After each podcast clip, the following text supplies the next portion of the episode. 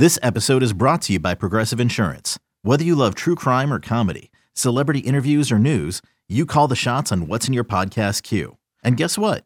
Now you can call them on your auto insurance too with the Name Your Price tool from Progressive.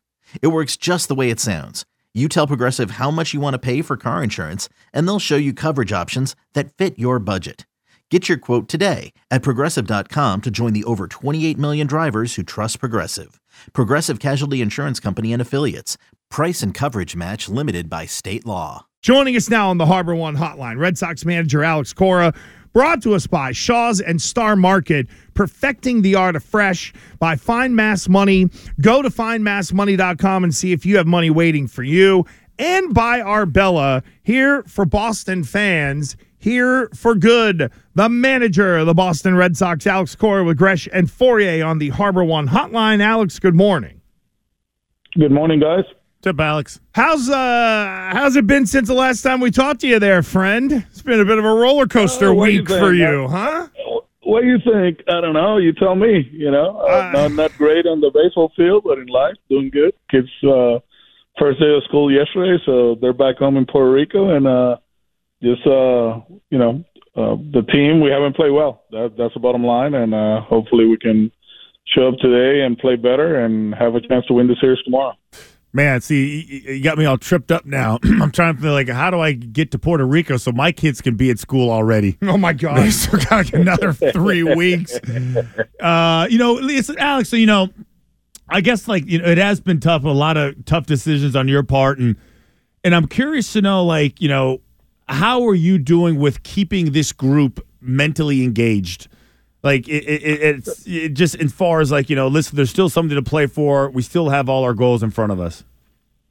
Yeah, I mean, you talk to them on a daily basis, and uh, you know, obviously, uh, it hasn't been clean baseball for a while here uh, as far as the defense, base running, and uh, I think offensively we've been struggling for a while here uh, with men scoring position. So you know, whenever we have a chance uh, to talk to the guys, uh, we show them plays. We we try to do as much as possible on the field, weather permitted. You know, and uh, you keep preaching, you know, about better baseball. You know, and uh, you know, it's one of those that uh, you got to keep doing it, regardless if you're playing well or bad. You know, like that, there's a lot of plays that come up uh, over the course of the day and then the weeks. You know, that you show them. You actually show them plays of of other teams. So you try to do that, and also kind of like, hey man, you know, it, it's on us. You know, it's on us to to make it happen. And uh, you know, I, I do feel that in in San Francisco we play good baseball. We had the two walk offs.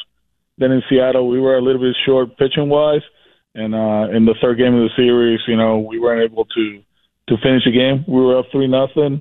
Uh, we came here and we have struggled, you know, against Toronto uh, from pitch one, they they they set the tempo for for the series, and they just uh, you know play better than us in every aspect of the game. And yesterday was a tough one, um, uh, pitching wise. Uh, Kutter, you know, wasn't able to give us enough, and um, you know the middle part of the of the bullpen wasn't able to hold it.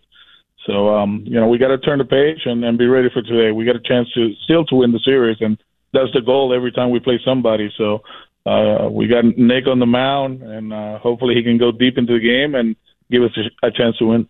So uh, we're talking to Alex Cora, and just uh, back to the just real quickly the Alex Verdugo uh, benching. Any residual animosity or anger um, on his part uh, of how things went down?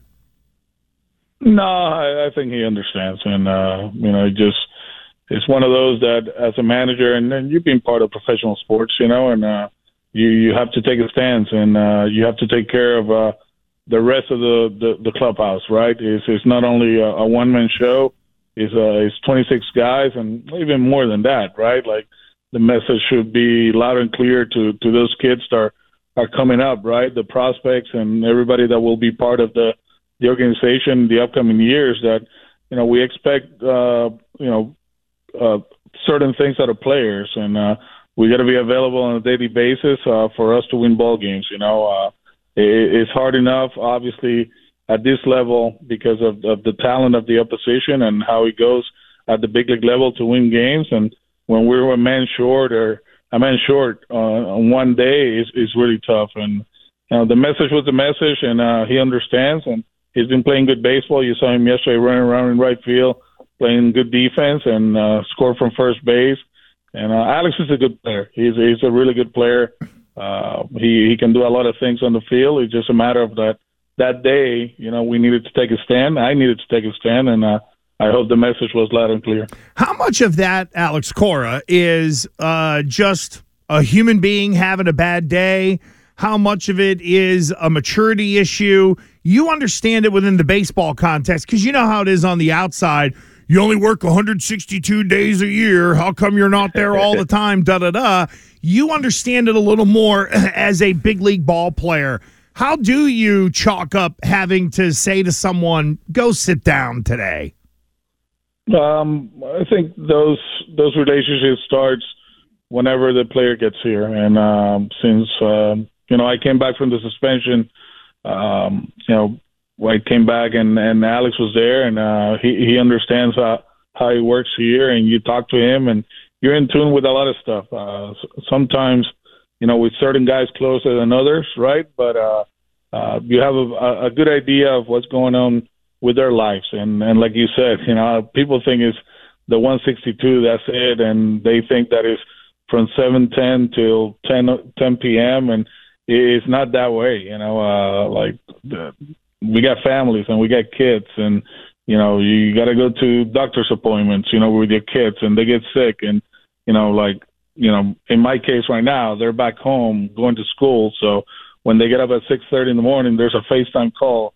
And it was a long night yesterday just you know looking at video trying to figure out the things that uh didn't happen in the game. And uh you know there's a lot of stuff that um that happens in your life and and you have to understand that as a manager, as a coach, and obviously, you know, people that run the organization. So it's not as easy as uh, the 162 that people say it is, and uh, you have to be in tune with all the stuff that happens off the field, you know, with the, these players.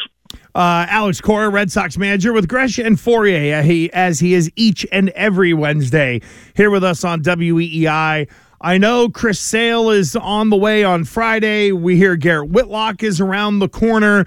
Do you think, Alex, you're almost at the point to where you're going to be able to turn the corner and not have to go the opener route here these final six, seven weeks of the regular season? Um, that, that's the goal, to be honest with you. But understanding that that Chris is not going to go six innings right away, right? Like uh, his outings probably is going to be it's four or five innings in the beginning. We're going to try to stretch him out at the big league level because he feels he's ready to compete at this level. So uh, little by little, obviously, we're going to get pitchers, but at the same time, understanding that, especially Chris, you know, we're going to be limited with him, but uh, we'll find ways. Uh, today, we're starting Nick, and probably we'll make him starter, so we we're cover not cover, but we can actually, you know, attack the other days with a full full strength bullpen. Uh, it's a good sign having all these three guys, and especially Whitlock. I think he'll be the guy that can actually make an impact in the bullpen and put us in a better spot. You put Whitlock with Winckowski, with uh, Martin, with Schreiber, and obviously with Kenley. That's a that's a a lot of good pitching. So uh, hopefully we can get him uh, sooner rather than later, and uh, we we roll from there.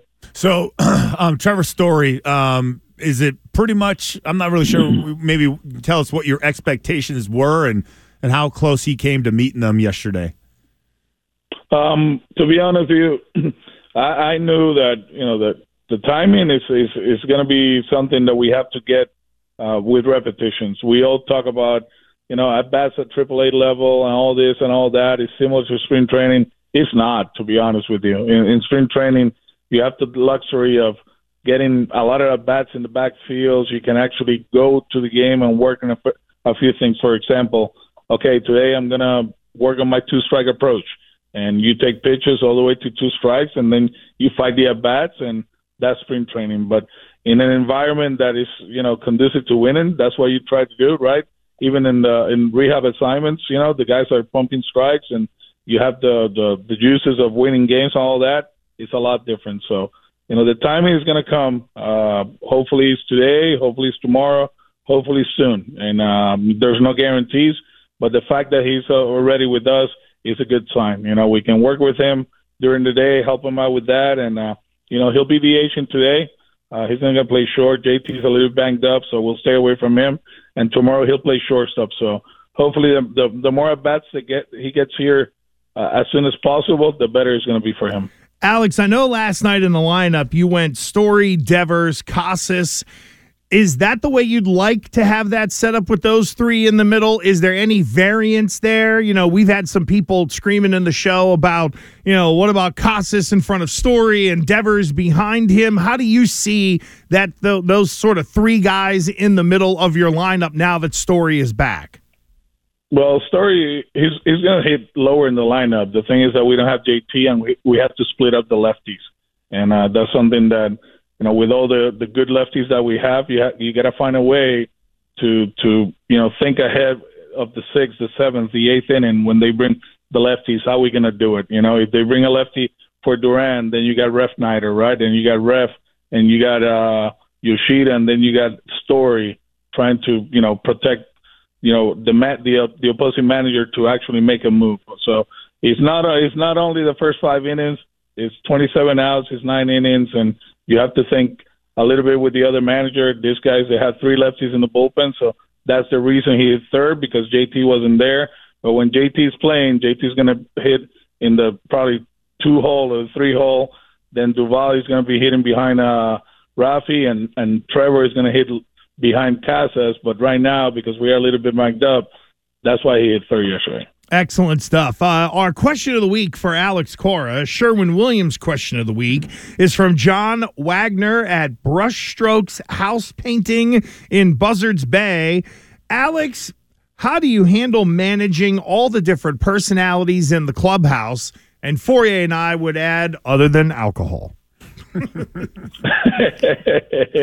um, it is. Uh, it's a challenge. You know, we got guys from different different places and uh, you know different type of players, right? And uh, lately, we've been having guys that are there only for two or three days. So um, I, I, I compared actually with my with my personal situation, right?